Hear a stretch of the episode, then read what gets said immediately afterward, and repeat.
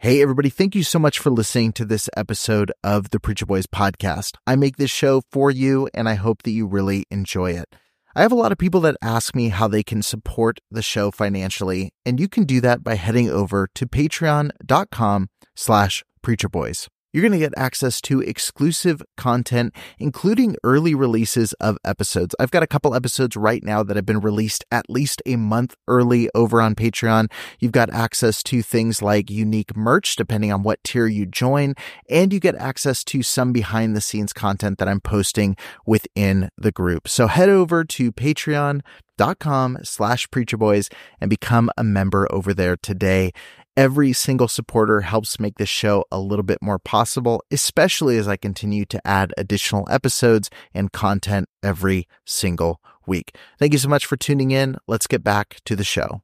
Trigger warning. This podcast contains descriptions of various abusive situations. Listener discretion is advised. You are listening to the Preacher Boys Podcast, a podcast shedding light on decades of mental, physical, and sexual abuse within the independent fundamental Baptist movement. The testimonies shared on this podcast are told from the personal experience and perspective of the survivors. Not all legal outcomes are known or final. Any suspect is presumed innocent until proven guilty in the court of law. To find more information about the Preacher Boys podcast and upcoming documentary, visit preacherboysdoc.com or connect on Facebook, Instagram, or Twitter with the handle at preacherboysdoc. Now, here is your host, Eric Skwarczynski. Well, I am back from Costa Rica, and what an eventful trip that was. so, right before I left my trip, and again, before I start this video, let me just say this video is not to uh, just slam anybody or, or things like that. Um, I, people know who I'm talking about who do, people who don't, don't, and that's fine. Um, I, I appeared on a show, uh, just an impromptu live appearance on a show and uh, basically my inbox blew up with people just saying, "Hey, do your research. Make sure you know who you're jumping on with." And I learned a valuable lesson, and uh, or, or, I guess I should say, relearned a valuable lesson because I used to always pride myself on the fact that I researched so heavily who I got involved with and uh, spent so much time making sure I felt comfortable about it.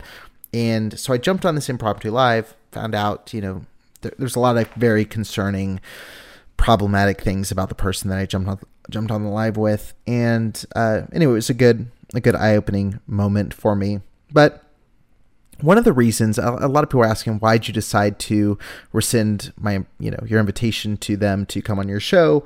Uh, why did you um, you know why did you go out of your way to kind of distance yourself? And um, you know there were there were a lot of reasons. There was a lot of things that they had been involved in that were concerning to me. But one of the biggest things that was concerning to me was uh, this person has a very large following, had, you know, has published 10, 20, 30, 40 videos about the Josh Duggar scandal. And all of this, uh, I mean, all of this since the last actual hearing took place. And what that really did, it, it it reveals a problem I think that happens within a lot of advocacy channels, whether we're talking podcasts, YouTube, blogs, is that sometimes the line between advocate and creator becomes unnecessarily and I mean horribly blurred. Uh, and here's what I mean by that. Uh, the most poisonous thing that can happen to a channel that is priding itself in reporting the truth is to start mixing in facts with speculation. I try to restrict I try to restrict myself on this show from veering too much into that realm. There's definitely times I give an opinion or I feel like something's this way, but then there's times I'm sharing specifically like here's what's happening. And you have to be really careful. A situation like the jo- the Josh Duggar story, we know roughly what's happened. He's been arrested. We know the actual charges that are there. We know eh, the kind of situation that's happening. We know what was revealed in the initial hearing. What's genuinely concerning to me is that there's YouTube channels and podcasts that are putting out episode after episode, 30, 40 minutes, talking about, you know, well, did Jim Bob do this and orchestrate this? And did this person connect with this person? Did this person share this? Did this person close to Josh say this? Did Josh write this in his journal in 19, you know, 99? Like, there's so many videos being put out, cranked out. And the reason is because it's getting a ton of views. Like, this content gets a lot of traffic.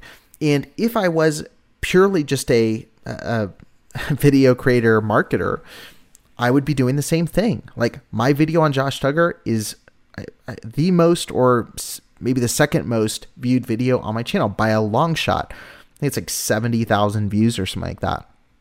The content creator in me would go, oh man, I got to crank out another one. Let me just start speculating about what I think is happening and give commentary on this and start looking through old Duggar clips for this.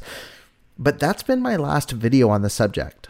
Uh, like last full video. I've done maybe two or three TikToks, you know, with the Todd Friel thing and all that. That's that's on here.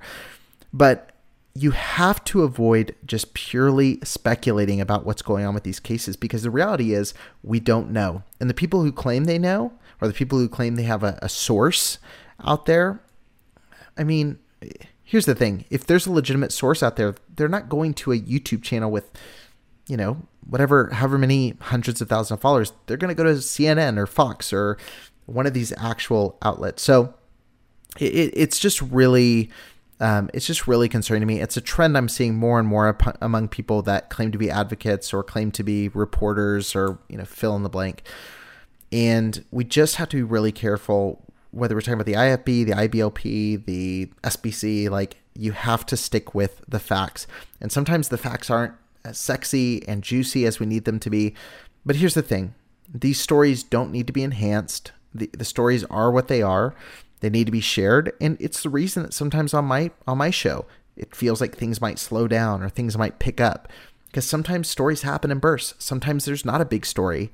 And when there's not a big story, you have to have the integrity to step back and say, okay, I don't need to speak into this right now. I don't need to share every thought, every whim uh, when the Josh Duggar arrest happened and we didn't know any details, I was sitting on the couch. I was downstairs. I looked at my wife and I said, I guarantee you, I, I told her, I said, I guarantee you it was either human trafficking or child pornography. I didn't post that to Preacher Boys. I didn't post that in my discussion group. I told my wife in our own home, the two of us, I told her what I was convinced it was. And so the next day, when that came out and the news was actually there and I could actually report on it, I did an episode on it. I did a live stream. I talked about it. I read the articles verbatim. That was the content. I didn't go into speculation about, you know, what Jim Bob did or what Michelle did or what any of these folks did. Um, again, we all have our theories of stuff. We all have our own opinions or beliefs of what drives certain situations and this is not to brag I, again this is not to me bragging on myself. Um, this is not me saying oh i'm so smart and everyone else is so dumb. Like that's not the case.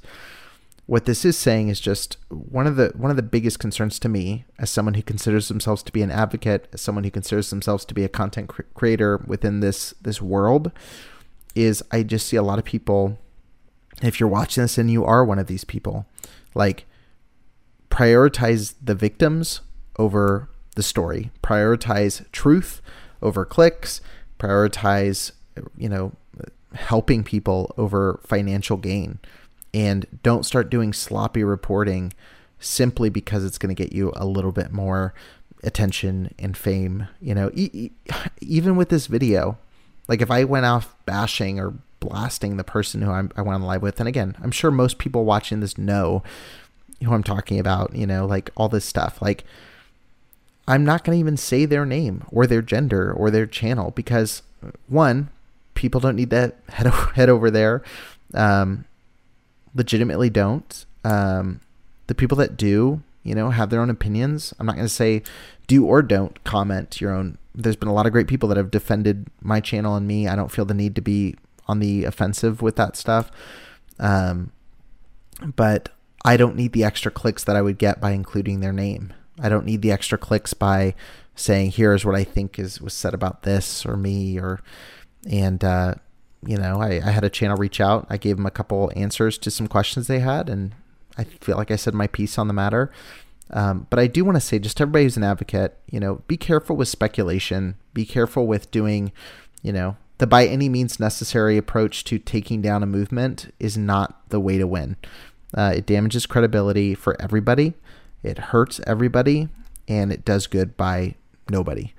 Um, and so I, I, just want to share that. Uh, it's kind of I know it's kind of impromptu, but if you are an advocate, if you are an individual who's posting and you know know your facts, stick with your facts, ditch speculation, and uh, you know understand that speculation hurts everybody and helps nobody.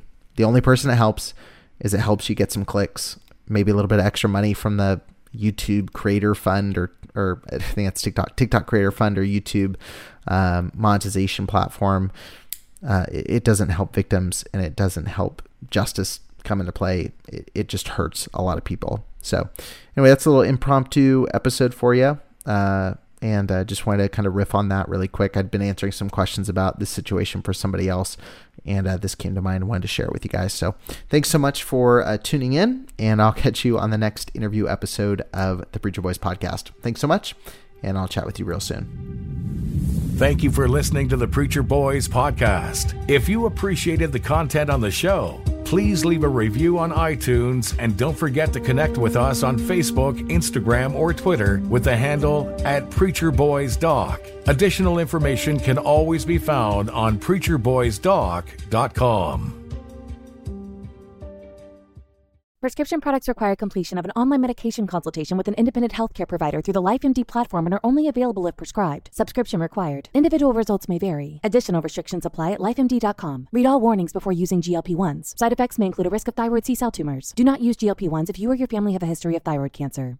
If you've struggled for years to lose weight and have given up hope, did you know you can now access GLP 1 prescription medications through LifeMD? LifeMD is now offering eligible patients online access to GLP 1s, the breakthrough prescription medication that can help you lose body fat and weight. Listen to what people are saying. You just take your shot. It doesn't feel like you're on a diet. What I wasn't expecting it to do was to shut off the food noise. This was life altering. And if I can do it, I feel like anybody can do it.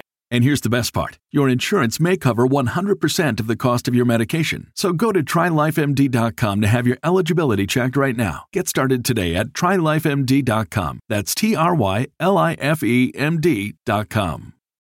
When you need mealtime inspiration, it's worth shopping Kroger, where you'll find over 30,000 mouthwatering choices that excite your inner foodie. And no matter what tasty choice you make, you'll enjoy our everyday low prices, plus extra ways to save, like digital coupons worth over $600 each week. You can also save up to $1 off per gallon at the pump with fuel points. More savings and more inspiring flavors make shopping Kroger worth it every time. Kroger, fresh for everyone. Fuel restrictions apply.